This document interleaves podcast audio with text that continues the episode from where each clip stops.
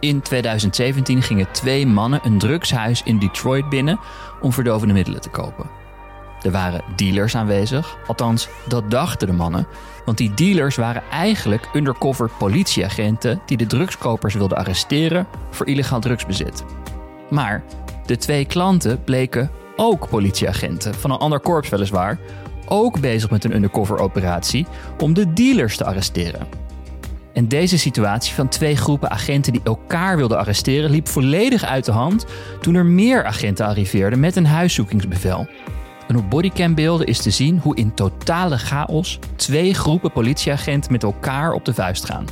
Een paar dagen later kwam de politiechef zich verantwoorden tegenover de verzamelde en nogal geamuseerde pers en hij betuigde schaamte. Vandaag gaan we het hebben over undercover acties en de onverwachte schaamte en het ongemak dat daar vaak bij komt kijken. Ik ben Alexander Klupping. Welkom bij Goed Verhaal.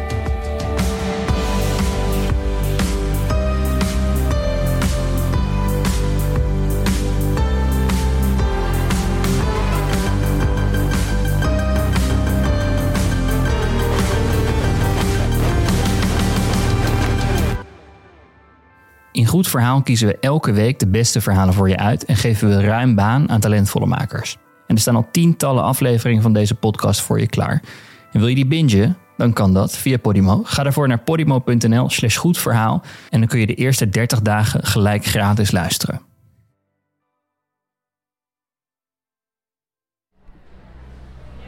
In de Schiphol lounges achter de paspoortcontrole voor de D-pier kun je in de Gucci flagship store voor 2450 euro een handtas kopen. Of bij Hermès een zijde Charme de Plage Normande sjaal voor 815 euro. Of als je een gewone sterveling bent, bij de tax-free winkel een reep chocola voor een tientje. Geld uitgeven is op Schiphol het enige tijdsverdrijf. Alles glimt hier. Het is hier altijd schoon. De ongemakken van het reizen zijn doorgaans tot een minimum beperkt. Je hoeft niet naar je gate te wandelen. Een loopband brengt je naar waar je wezen moet. Mind your step. Hoor je een vriendelijke, vrouwelijke stem dan alsmaar zeggen. Eenzelfde vriendelijke dame spreekt mij toe als ik een verdieping lager voor de personeelsingang sta. Wilt u in de camera kijken? Vraagt die stem. En een paar seconden later, wanneer mijn iris is gescand, U bent herkend. ik mag naar binnen. En direct ligt het glimmende, zorgeloze Schiphol achter me en sta ik in de rauwe onderbuik van de luchthaven, de bagagekelder. Piepende, aftanse karretjes, volgeladen met bagage, rijden af en aan. Lopende banden draaien in kronkelige bochten door de kelderruimtes. Dit is het domein van de ratten, of mollen, zoals de medewerkers die de bagagekelders bemannen worden genoemd. Eenmaal buiten sta ik praktisch onder de vliegtuigen. De een nog groter dan de ander. Ik hoor de brullende motoren van een opstijgend toestel en ruik de uitlaatgassen van taxiënde vliegtuigen. Een pushback truck waarmee vliegtuigen van de gate worden weggeduwd, scheurt voorbij. En natuurlijk de ratelende bagagewagens met aanhangers. Heel veel bagagewagentjes. Mijn functie heet officieel medewerker platform, maar iedereen noemt ons koffergooiers. Want dat is wat we doen, met koffers gooien. Op onze knieën kruipen we het ene na het andere vliegtuig in om daar koffers uit te halen. Of ze er juist in te stoppen. En daarmee verdien ik 10,69 euro bruto per uur. Dit is een fragment uit een artikel van undercoverjournalist Jeroen van Bergijk van de Volkskrant. Undercoverjournalist. Hij gaat dus undercover bij bedrijven die onderaan de maatschappelijke ladder staan. En dan gaat hij solliciteren, dan werkt hij daar een tijdje en dan schrijft hij daar een stuk over. En dat heeft hij dus gedaan op Schiphol, maar ook als flitscourier. Hij heeft gewerkt in Ter Apel toen daar alles helemaal misging, voor Uber en ook in een pakhuis van bol.com. En daar deed hij dus steeds verslag van voor de krant. Ik moet je zeggen, mijn hart maakt altijd een sprongetje als er een nieuw groot verhaal van Jeroen online is gekomen. Zijn stukken zijn namelijk altijd schokkend, hebben vaak politieke consequenties, maar zijn bovenal ook gewoon smullen. Jeroen is namelijk een beetje een voyeur. En via hem voel ik me als lezer ook een beetje een pottenkijker. En dat is natuurlijk best wel lekker. Toch is hij wel een journalistieke voyeur. Hij haalt dingen naar boven die het daglicht niet kunnen verdragen. En dankzij hem horen we de dingen die woordvoerders normaal gesproken niet willen vertellen, omdat hij gaat werken op de plekken en de rauwe werkelijkheid te zien krijgt. Maar als Jeroen undercover heeft gewerkt, dan verdwijnt hij na een tijdje plotsklaps. En zijn tijdelijke collega's blijven dan in totale verwarring achter. Want waar is die dude opeens die de afgelopen weken keurig om negen uur op zijn werk was? En na het lezen van zijn stukken vraag ik me elke keer af: voelt hij zich nou niet schuldig ten opzichte van die collega's die hij in feite bedondert? Schaamt hij zich niet voor wat hij doet? Je luistert naar Jeroen van Bergijk. Vorige week staakte grondpersoneel en er komt weer een heet weekend aan op Schiphol. Journalist Jeroen van Bergijk ging undercover als koffergooier. Volkskrantjournalist Jeroen van Bergijk ging undercover bij het aanmeldcentrum in Ter Apel. Hij bracht er broodjes rond en kwam zo in contact met minderjarige asielzoekers. Van Bergijk die gaat trouwens wel vaker undercover. Uh, deze zomer ook nog in Ter Apel. Uh, en hij was, eerder was hij al flitsbezorger bij Gorilla's. Hij was ook al magazijnmedewerker bij Bol.com.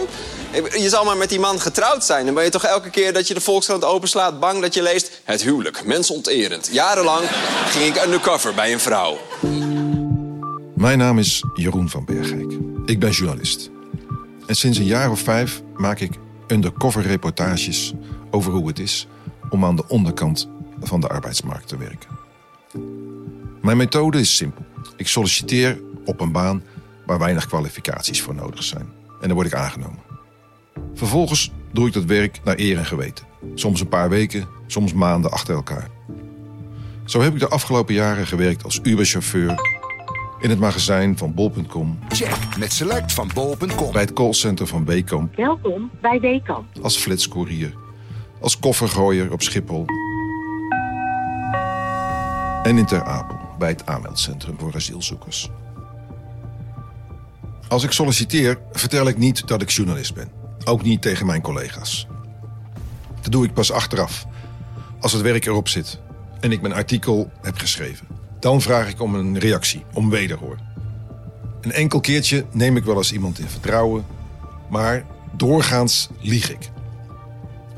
Ik lieg over mijn ware bedoelingen, over wie ik ben. En over dat liegen, liegen om daarmee de waarheid te kunnen vertellen, gaat dit verhaal.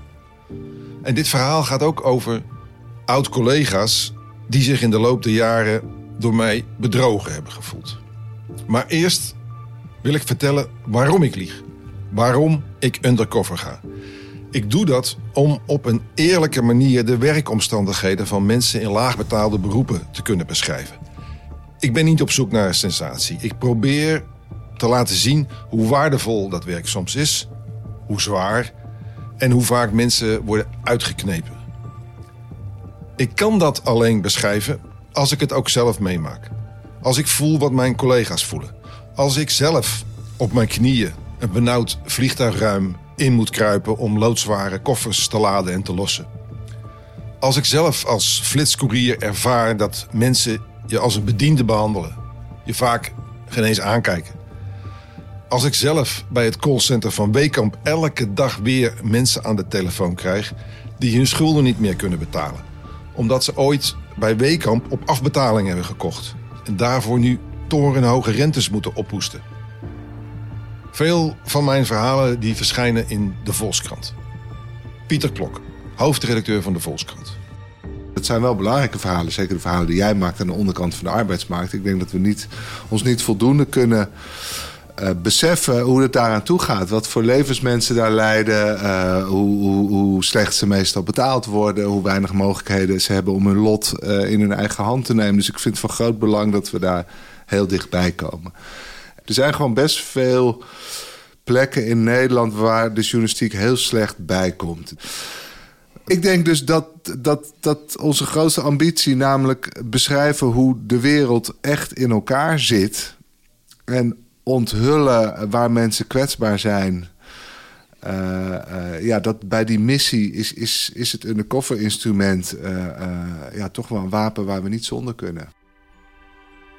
Ik ben al zo'n 30 jaar journalist. Maar pas sinds ik me heb gespecialiseerd in deze vorm van undercover journalistiek, heeft mijn werk ook maatschappelijke impact. Neem nou het verhaal over mijn belevenissen bij het callcenter van Wekamp.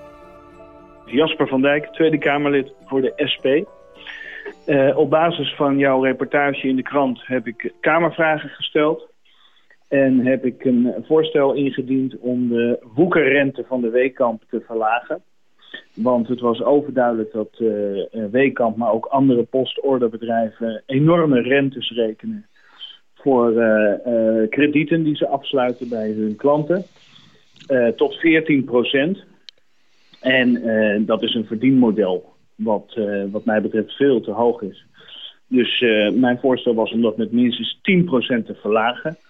En uiteindelijk heeft de toenmalige minister van Financiën, minister Hoekstra, besloten om het percentage uh, 2% te verlagen. Dat is wat mij betreft niet voldoende, maar het is wel een stap in de goede richting. Ja. Zou je nou kunnen zeggen dat mijn verhaal in de Volkskrant daar een aanleiding voor was? Of hoe zie je dat? Zeker. Uh, jouw verhaal in de Volkskrant was een wake-up call. Iedereen uh, wist natuurlijk wel dat dit soort postorderbedrijven hoge rentes rekenen. Maar uh, jouw reportage legde dat echt op een genadeloze manier bloot. waardoor we konden zien als lezers hoe dat in zijn werk gaat. Hoe klanten worden opgejut om hoge leningen aan te gaan. En het desbetreffende rentepercentage te betalen. Daarmee worden klanten overduidelijk uitgeknepen. En dat is iets wat ik als uh, SP-Kamerlid niet over me heen wilde laten gaan. 2% Dat klinkt misschien niet veel. Maar voor al die duizenden mensen die kampen met schulden omdat ze ooit op afbetaling hebben gekocht, betekent dat dat ze per maand soms tientjes meer te besteden hebben. Goed. Genoeg. Tot zover de zelffelicitaties. Er is ook een andere kant van dit succes. Als undercoverjournalist doe je je anders voor dan je bent. Je bent niet eerlijk over je ware bedoelingen. Je speelt een rol. En niet als acteur in een film of in het theater, maar in het echte leven, met echte mensen. En ja, dat is spannend. Een spanning die wordt gevoed door de constante angst om betrapt te worden. En kun je denken, die Jeroen van Bergijk die is inmiddels best wel beroemd. Hoezo wordt hij nooit herkend als hij weer ergens solliciteert? Nou, dat is wel slim. Hij solliciteerde onder zijn eigen achternaam en zijn tweede voornaam. Dat zou bij mij nooit werken, want ik heet Arjen Jeroentje Pauw Lubach. Welkom bij Weekamp. Heeft u een vraag over de status van uw retourverwerking? Toets 1. Ik ben Brian Steur en ik heb twee jaar gewerkt voor, voor Weekamp, voor de klantservice van Weekamp. En uh, ik ben Hielke Jan en ik ben, uh, ik ben een vriend van Brian. Vandaag ging ik uh, een, wat drankjes doen met Hielke Jan. of in ieder geval eigenlijk gewoon heel onschuldig een, paar, een kopje koffie drinken bij Waanders. Dat is een ja. Ja, bibliotheek waar je ook nou, koffie kan drinken, een gebakje kan, kan eten. Het is ook een grote boekhandel. Nou, en wij liepen daar binnen. En op een gegeven moment, uh, we hebben het al een keer eerder over gehad, hè, over, ja. uh, over undercover journalistiek. En uh, nou, Hoeke werkt in de journalistiek, we hebben allebei journalistieke studie gedaan. Ja, jij, was ook, jij, jij, jij vertelde verhalen over de weekamp en over de klantenservice. En toen en over dat je, dat je echt met tijdsdruk moest werken. En, met, en, en dat, er, dat je ieder moment kon worden meegeluisterd en zo, dat soort dingen. En toen, toen dacht ik heel erg van, oh, dat, is, dat, dat klinkt heel erg als die verhalen in de Volkskrant. Die ik, uh, die ik nou ja, altijd heel leuk vond en waardeerde. Uh, van Jeroen van Bergijk. Dus ik had jou al, ik, ik had jou al twee keer ja, klopt. verteld van, oh, je, je, je, moet echt, je moet echt een keertje zo'n stuk gaan lezen. Dat is echt super interessant. En het lijkt een beetje op wat jij doet ook. En misschien ook wel, ook wel leerzaam. En uh, toen liepen we daar binnen. En toen zag ik toevallig, toen was toevallig denk ik die week dat, dat boek uitgekomen van uh, over, over bol.com. En daar stond je ook uh, groot op de cover.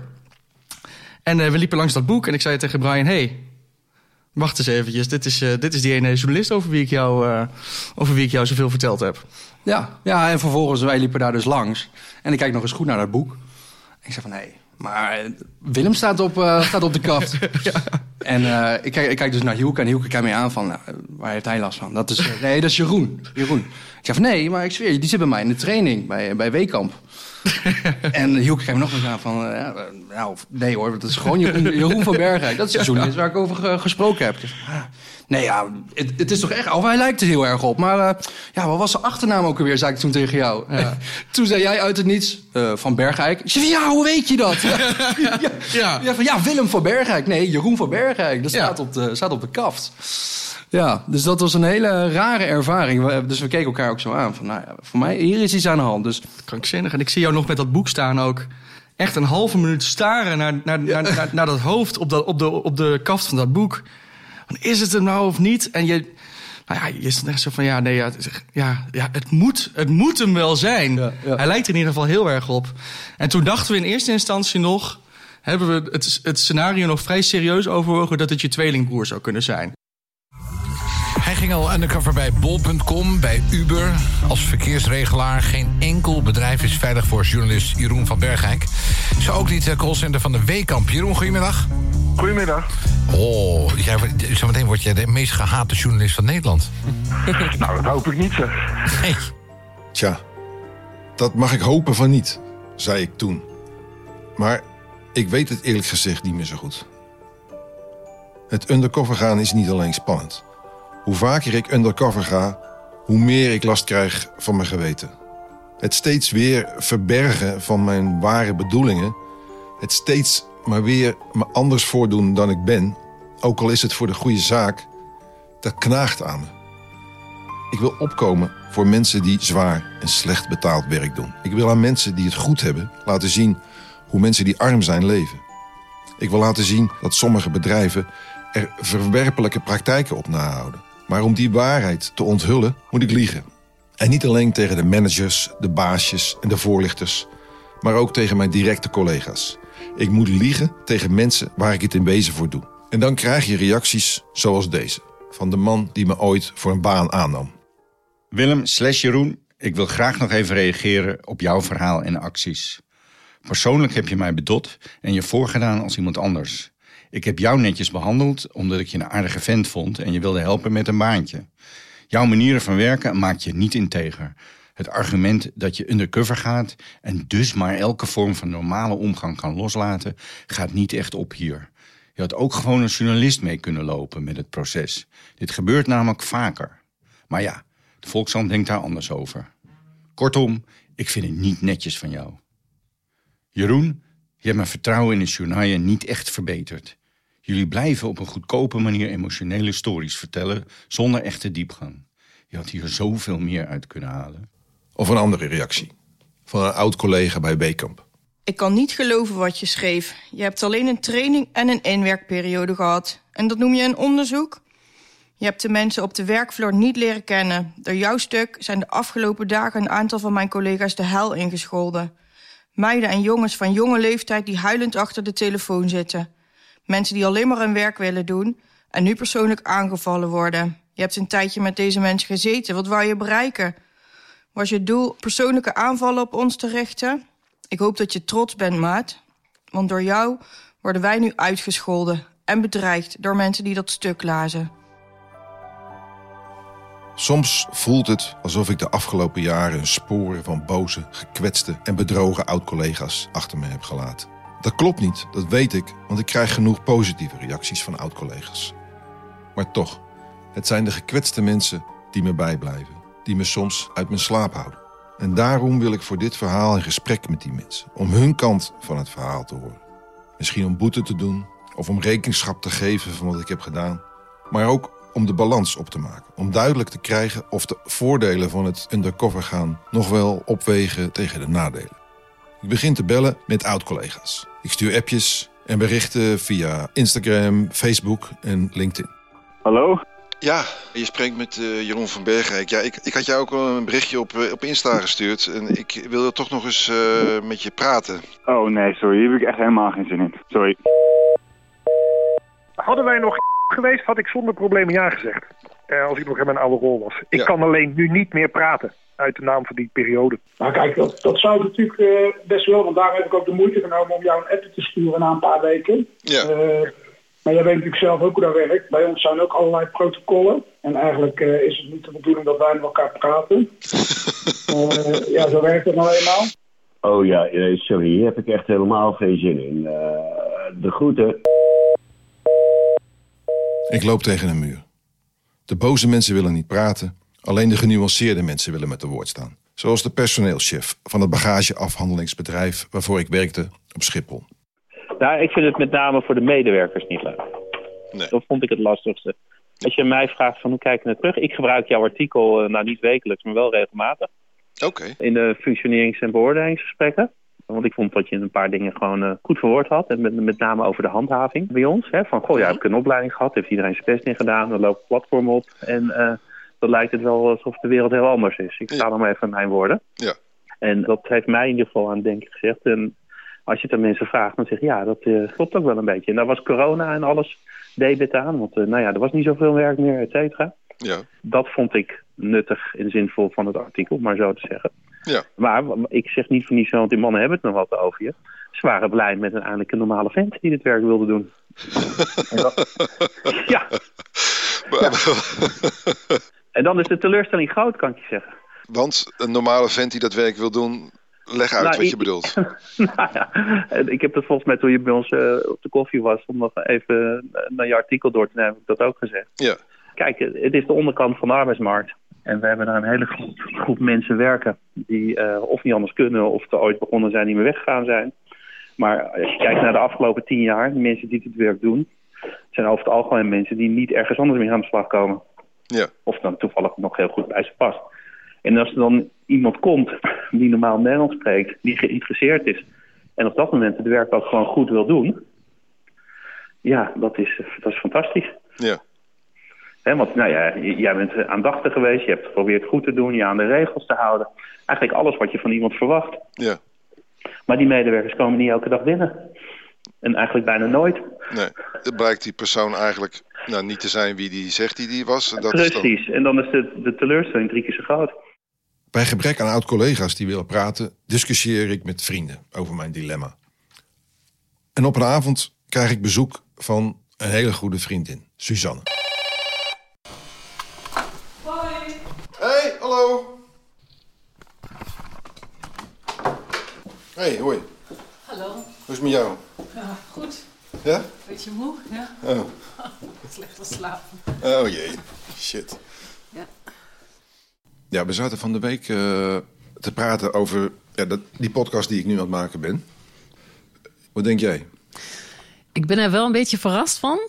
Maar ik kan ze wel ook begrijpen. Want als je, als je met iemand werkt en achteraf hoor je dat hij tegen jou heeft gelogen, dat voelt niet fijn. Dat is een beetje zoals of eh, je vriend je vertelt dat hij je heeft bedrogen. En daar heb je dan niet zoveel zin om daar nog achteraf eh, twee jaar later over te praten, toch? Zeker als die zomaar verdwijnt. Zoals jij dat deed. Je bent toch dan op een moment zomaar weg. Ja, Ja, dat is niet fijn. nee, dat snap ik. Maar ik neem mensen serieus. Het is niet dat ik een soort van andere maatstaven voor die mensen hanteer dan voor, voor jou of voor mijn vrienden. Dat wil zeggen dat ik ook verwacht dat ze achteraf begrijpen waarom ik gedaan heb wat ik heb gedaan. Nou, ja. Sorry dat ik lach. dan, dan moet je vriendin je achteraf ook begrijpen hoezo je eh, vreemd bent gegaan. En dan is het goed. Ja, maar... Oh ja. Ja, maar die, die vergelijking die gaat maar voor een heel klein beetje op. Ik, bedoel, het is een leuke vergelijking in de zin van dat je daardoor, als iemand jou bedriegt, heel erg gekwetst wordt. En dat begrijp ik. Mhm. Dus dat is een leuke analogie. Maar ik doe het toch met een doel. Ik ben daar toch niet binnengekomen om die mensen te bedriegen om het bedriegen zelf. Ik ben daar om.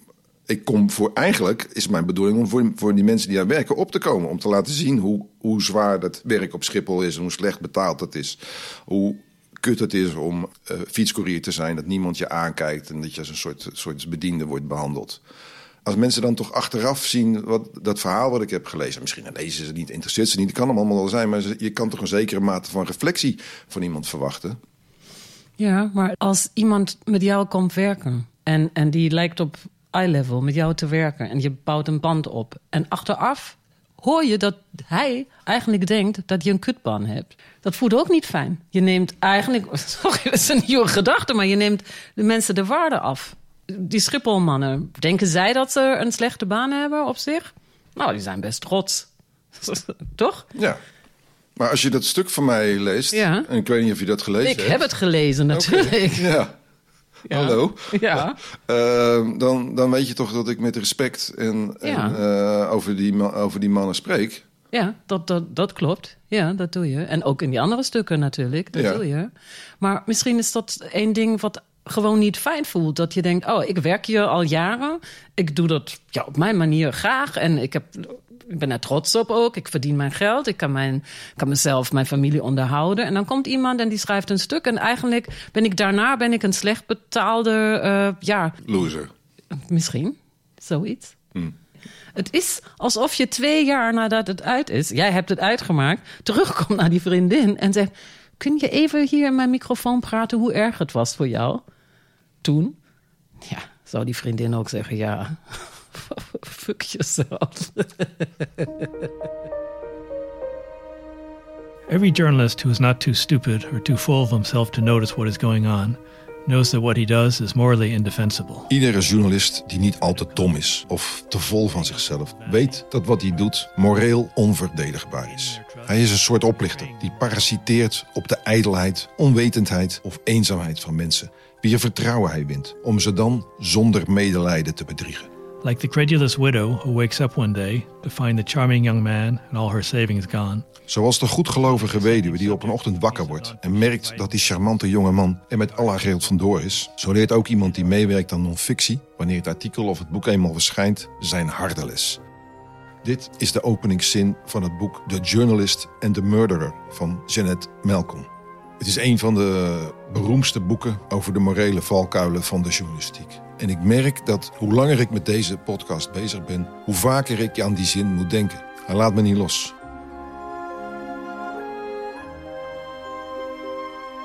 Zo'n anderhalf jaar geleden werkte ik bij flitsbezorger Gorilla's in Amsterdam. En daar leerde ik Freya kennen. En Freya is een oud collega aan wie ik met hele warme gevoelens terugdenk. Ik bel haar op en ik vertel haar een beetje waar ik mee bezig ben en wat de bedoeling is, wat ik van haar verwacht. Je bent weg bij, bij Gorilla's, toch? Ja, ik ben er weg. Ja. Veel mensen die begonnen als fietscourier werken nu binnen. Omdat de weerzin ook groter wordt naarmate je het langer doet, fulltime. Je zegt weerzin. Had jij dat ook? Oh, ik had dat ook, ja. Eh, wisselend hoor, want ik vond het eh, heerlijk om buiten te zijn. En in de ochtend is het ook lekker stil en dan vond ik het niet zo erg. Maar in de avond of in de middag, dan word je wat meer geconfronteerd ook met jouw eh, positie als fietscourier. Wat bedoel je daarmee? Ik voelde me niet heel erg gezien als mens of behandeld als gewoon een persoon. Dat zat hem in oogcontact of eh dankjewel zeg. Op een gegeven moment vertelde ik jou, geloof ik, dat ik journalist was. Wat Ja. vond je daarvan? Ja, ik voelde me eigenlijk ook wel meer zo van... wauw, wat bijzonder dat je me dit toevertrouwt. En dat voelde een beetje als een geheim Ja. daardoor. Ja. Ik vond je heel leuk als collega en heel fijn en geïnteresseerd ook. Maar daarna dacht ik van, ja, maar je doet natuurlijk je werk. En dat eh, raakt mij ook een beetje, maar dat is dan meer persoonlijk. Van, dat ik dacht van, oh, je bent echt zo'n ouderfiguur voor mij. Mhm. Van, je bent super geïnteresseerd, maar je komt daar wel inderdaad met een doel. Maar je bouwt ook een band op. En dan kan ik me voorstellen dat het een soort vertrouwensbreuk oplevert. Of dat iemand daar heel erg aan moet wennen van, oh, oké. Nee, je legt precies de, de vinger op de zere plek. Ben ik de enige undercover journalist die hiermee worstelt? Hoe doen anderen dit? Ik heb advies nodig. Die vriendin, Suzanne, die een paar dagen geleden op bezoek kwam, die kent via via Günter Wallraaf. De grote Duitse undercover journalist die in de jaren 80 in heel Europa furoren maakte met zijn boek Ik Ali. En voor dat boek vermomde hij zichzelf als Turkse gastarbeider en liet zien hoe gastarbeiders in Duitsland werden behandeld. Wereldwijd werden er miljoenen exemplaren van dat boek verkocht. Ik las het op de middelbare school en Ik las het in één adem uit en toen ik het uit had, toen wist ik, ik wil ook journalist worden. Op mijn verzoek legt Suzanne contact met Walraaf. Inmiddels 82 jaar oud. En jawel, hij schrijft terug. Ja, Günther zelf schreef niet terug, maar zijn secretaris schreef. Ähm, liebe Susanne Rudloff, vielen Dank für die Anfrage an Günther Wallraff. Gerne würde sich Günter Wallraff mit Jeroen van Bergeyck austauschen. Allerdings würde er das Gespräch gerne nur für die Buchveröffentlichung führen. Günter Wallraff bittet darum, das Gespräch nicht für ein Podcast-Format zu nutzen, da er sehr viele Podcast-Anfragen erhält und sie regelmäßig ablehnt. Dus hij wil niet.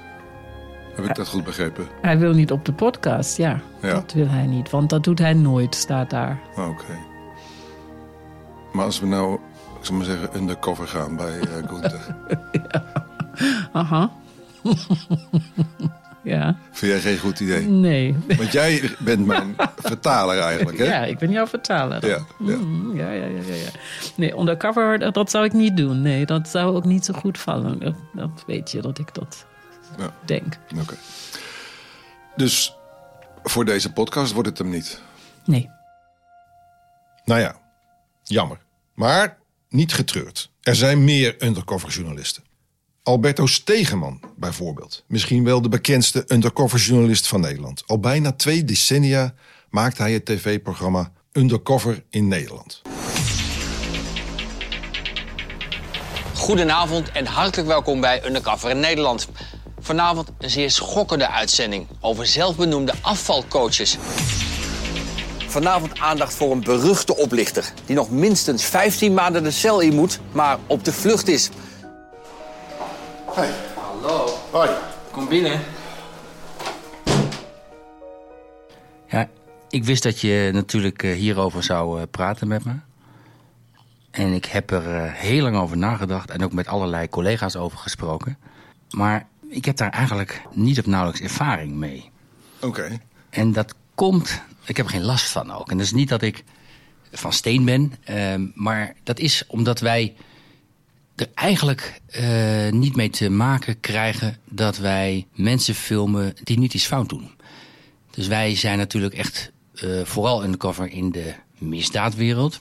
Dus wij filmen daders of hele duidelijke slachtoffers van die daders. Maar we hebben heel weinig bijvangst. Dus op het moment dat wij eh, een oplichter bijvoorbeeld... als ik vrienden word met een oplichter of met een crimineel... want dat doe ik natuurlijk eh, met enige regelmaat... leuk werk hebben we toch... dan confronteer ik uiteindelijk diegene met het feit dat ik undercover ben geweest. Eh, dus daar zit dan vaak mijn confrontatie. En ook het moment dat diegene weet wie ik ben geweest... of wie de collega is geweest. En eigenlijk is dat in de hele, al die, ja, wat is het, 18, 19 jaar dat we het werk doen... ben ik eigenlijk alleen maar actief bij eh, in de misdaad. Of op plekken waar serieuze misstanden zijn. Dus of dat nou een zorginstelling is geweest waar we de leiding willen confronteren... of een sportschool waar ze in verboden middelen eh, handelen. Het enige probleem is dat je heel soms tijdens dat onderzoek mensen treft... die nou, een beetje ertussen hangen. Dus niet de leiding eh, zijn en niet de slachtoffers zijn. Alleen die hebben zo'n bijrol in wat wij doen... want daar maak ik dan geen vrienden mee... dat die er eigenlijk niet zoveel van merken. Wel op het moment dat je het uitzendt... maar dan zijn ze geen onderdeel van dat verhaal. Ja. Dus in de praktijk heb ik daar niet zoveel last van. Ook omdat ik ze direct daarmee confronteer. Snap je iets van mijn missie? Ja, ik, ik kan me ook voorstellen dat voor jou... omdat jij langdurig vaak undercover bent in bedrijven of in, in, in organisaties... en al die mensen niet per se de misstand veroorzaken... dat je daar met een dubbel gevoel zit. Dat snap ik wel, ja. Ja.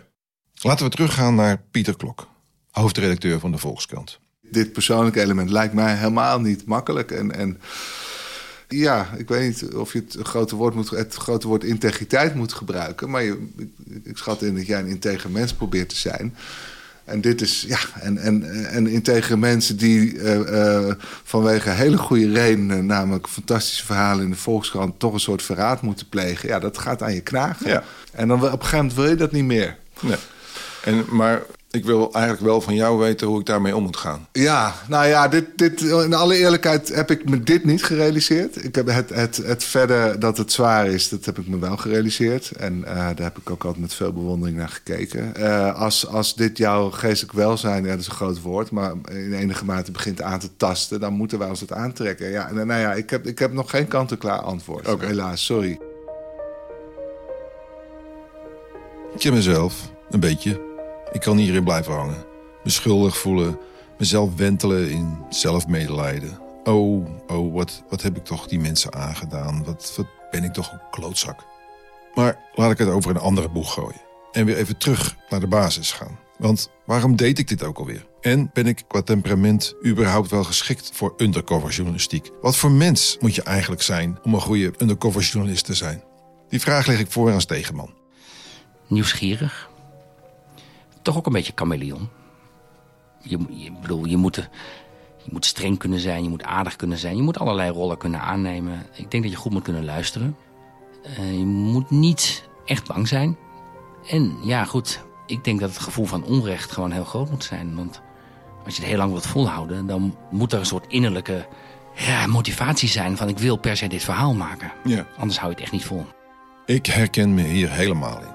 Het gevoel van onrecht waarover Alberto spreekt. En nog meer voor mezelf dan een onbedwingbare nieuwsgierigheid naar hoe het leven van andere mensen eruit ziet. Mensen die niet rijk zijn of beroemd. En daar dan op een eerlijke manier verslag van willen doen. En als ik dat wil, dan moet ik ervaren wat andere mensen ervaren. Ik denk dat het per definitie altijd meer oplevert als je zelf meewerkt. Ik heb natuurlijk ook wel in het verleden, misschien nu te binnen, was in Bangladesh en die kledingfabrieken geweest. Dat waren hele onbevredigende ervaringen. Maar dan, ja, het bedrijf liet je binnen. Die vertelde hoe fantastisch het er allemaal toe ging. Die pakte een paar werknemers die toevallig uh, razend enthousiast waren over hun baan. Dus dat is het gewoon PR. Ik denk dat dat de kern is. Al wil je helemaal vrij zijn van PR en spinning en, en dan heb je bijna geen andere keus dan gewoon zelf het werk te gaan doen. Uh, denk ik, op, op de plekken waar jij bent geweest. Want in alle andere gevallen, ja, weet je het nooit helemaal zeker. Ja. Uh, of, het, of, of, je de, of ze een heel gunstig beeld afschilderen... of als het de vakbond is, een heel ongunstig beeld...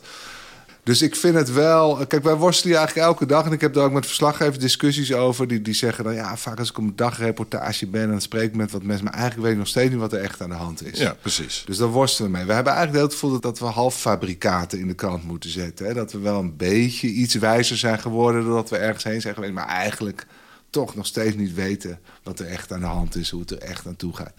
En ik vind in jouw verhalen, als, ook als je leest, dat je denkt: ja, dit is het. Zo gaat het eraan toe en dat maakt die verhalen vrij uniek. En, en dat is ook juist omdat ze niet zo schandaalgericht zijn. Of het is gewoon, je beschrijft gewoon hoe het eraan toe gaat. Ja, en ik vind dat eh, een enorme toevoeging aan alle verhalen die er verder in Nederland worden gemaakt.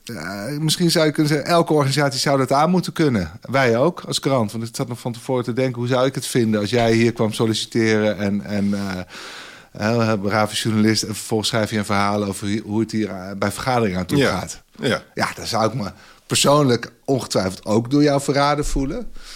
Uh, maar toen dacht ik, ja, maar als dat een problematisch verhaal oplevert, dan, ja, dan heb ik de zaak hier ook niet goed geregeld. Dus uh, misschien moet elke organisatie wel tegen kunnen. Zeker ook een organisatie als de onze, die, die toch ook ja, uh, in ieder geval op bepaalde terreinen best veel macht heeft. Hè.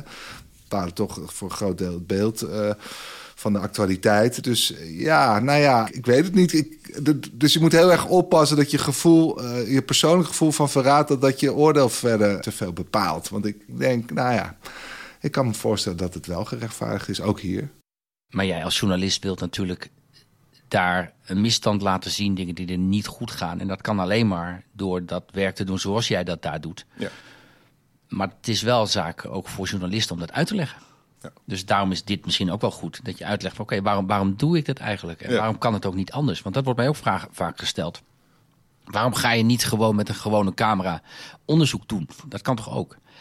Maar er zijn nu eenmaal onderwerpen die niet, zonder dat je undercover gaat, gemaakt kunnen worden. Leg dat eens uit. Nou, een misstand, die kun je alleen maar vastleggen, vaak. Uh, bewijs kun je alleen maar halen als mensen niet weten dat ze worden gefilmd. Of in jouw geval dat ze niet weten dat ze een verhaal, uh, onderdeel van een verhaal worden voor een krant. En dan hoor je pas het echte verhaal. Dus wat wordt het? Ik denk dat Alberto Stegeman en Pieter Klok gelijk hebben. Sommige zaken kun je alleen aan het licht brengen als je undercover gaat. Ik ben overtuigd van de waarde van die methode. Rest de vraag of ik dat moet doen. Je kan vinden dat ouderen met dementie goede zorg moeten krijgen, maar dat betekent niet dat jij ook zelf billen moet gaan afvegen. Ik vroeg alle mensen die ik sprak voor dit verhaal of ik hiermee door moest gaan met wat ik doe. En ja, ik weet het, dat is vragen naar de bekende weg, maar toch. Ik vind het eigenlijk alleen maar, alleen maar goed wat je doet. Dus wat dat betreft uh, gewoon lekker mee doorgaan. Ik snap wel dat mensen zich dan eh, overvallen voelen en denken van... hé, hey, de vork zat dus anders in de steel. Maar uh, ik vind dat niet opwegen tegen het voordeel wat je hebt door misstanden bloot te leggen. En dit is daartoe een, uh, een manier. En dat zou ik toch zeker niet om die reden willen schrappen. Nou, ik vind dat je goed bezig bent. En daar gaat het niet om. Voor, voor het doel wat jij wilt bereiken, of de krant, of uh, weet ik veel, is dat, is dat een goede manier om het te doen. En dus ja, dat moet je zeker blijven doen als je dat wilt. Gewoon door blijven gaan en je niet laten leiden door mensen die zeggen dat je dat werk niet moet doen. Ik vind zeker dat je ermee door moet gaan. Het is een best wel verregaande journalistieke methode natuurlijk. Maar het heeft denk ik wel echt een, een maatschappelijke functie. Uiteindelijk ben ik natuurlijk de enige die een antwoord op die vraag kan geven. Of ik nog door wil gaan met liegen om de waarheid te spreken. En nog even over dat liegen. Ik merk dat ik er steeds beter in word. De eerste keer dat ik undercover ging en me voorstelde als Willem, voelde ik me een bedrieger. Bij elk leugentje voelde ik het bloed naar mijn hoofd stijgen. En nu is Willem een vertrouwd alter ego. En dat wil ik niet. Ik wil geen doorgewinterde leugenaar zijn. Ik denk dat het tijd wordt om afscheid te nemen van Willem. Ook al heeft Willem me heel veel gebracht. Ook al hou ik van Willem.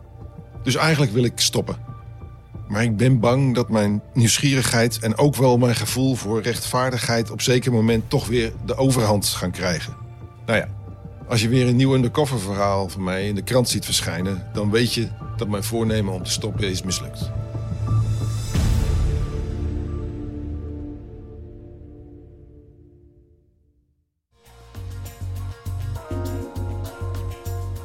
Je luisterde naar Jeroen van Bergijk. Ik heb zelf ook een bedrijf gehad. En toen ik daar klaar was bij Blendel, heb ik mezelf ook vaak afgevraagd: hoe zou deze ervaring nou geweest zijn voor de mensen die bij Blendel werkten? Want ja, tuurlijk, ik praat met een hoop mensen, maar dat betekent nog niet dat mensen je de waarheid vertellen. En stel nou dat Jeroen van Bergijk bij Blendel undercover was gegaan als, weet ik veel, redacteur of zo. Wat voor stuk had hij dan geschreven? En hadden de dingen die daarin hadden gestaan dat stuk, hadden die mij verbaasd? Waarschijnlijk wel. Het is heel eng en kwetsbaar om het soort van, van onderaf te horen. Maar ook goed natuurlijk. Ik heb mezelf eigenlijk altijd voorgenomen om nog nadat Blendel klaar was, nog met mensen te gaan napraten over hoe was dat nou voor jou en hoe vond je mij ook als baas. Maar ik heb het eerlijk gezegd nooit gedurfd. Misschien geldt dit voor iedereen wel, want zoals de hoofdredacteur van de Volkskrant net zei, Pieter Klok, je gaat je ook afvragen, zou mijn organisatie bestand zijn tegen een Jeroen van Bergijk die zich infiltreert en dan een stuk erover schrijft? Het is best een interessant ding om over na te denken. Wat voor stuk zou er over jouw werk geschreven worden? Hoe dan ook. Dat was een goed verhaal van Jeroen van Bergijk. De edit was van Alfred Koster. De eindmontage was van Jeroen Sturing. En de eindredactie, zoals altijd, van Charit Alles. Tot volgende week.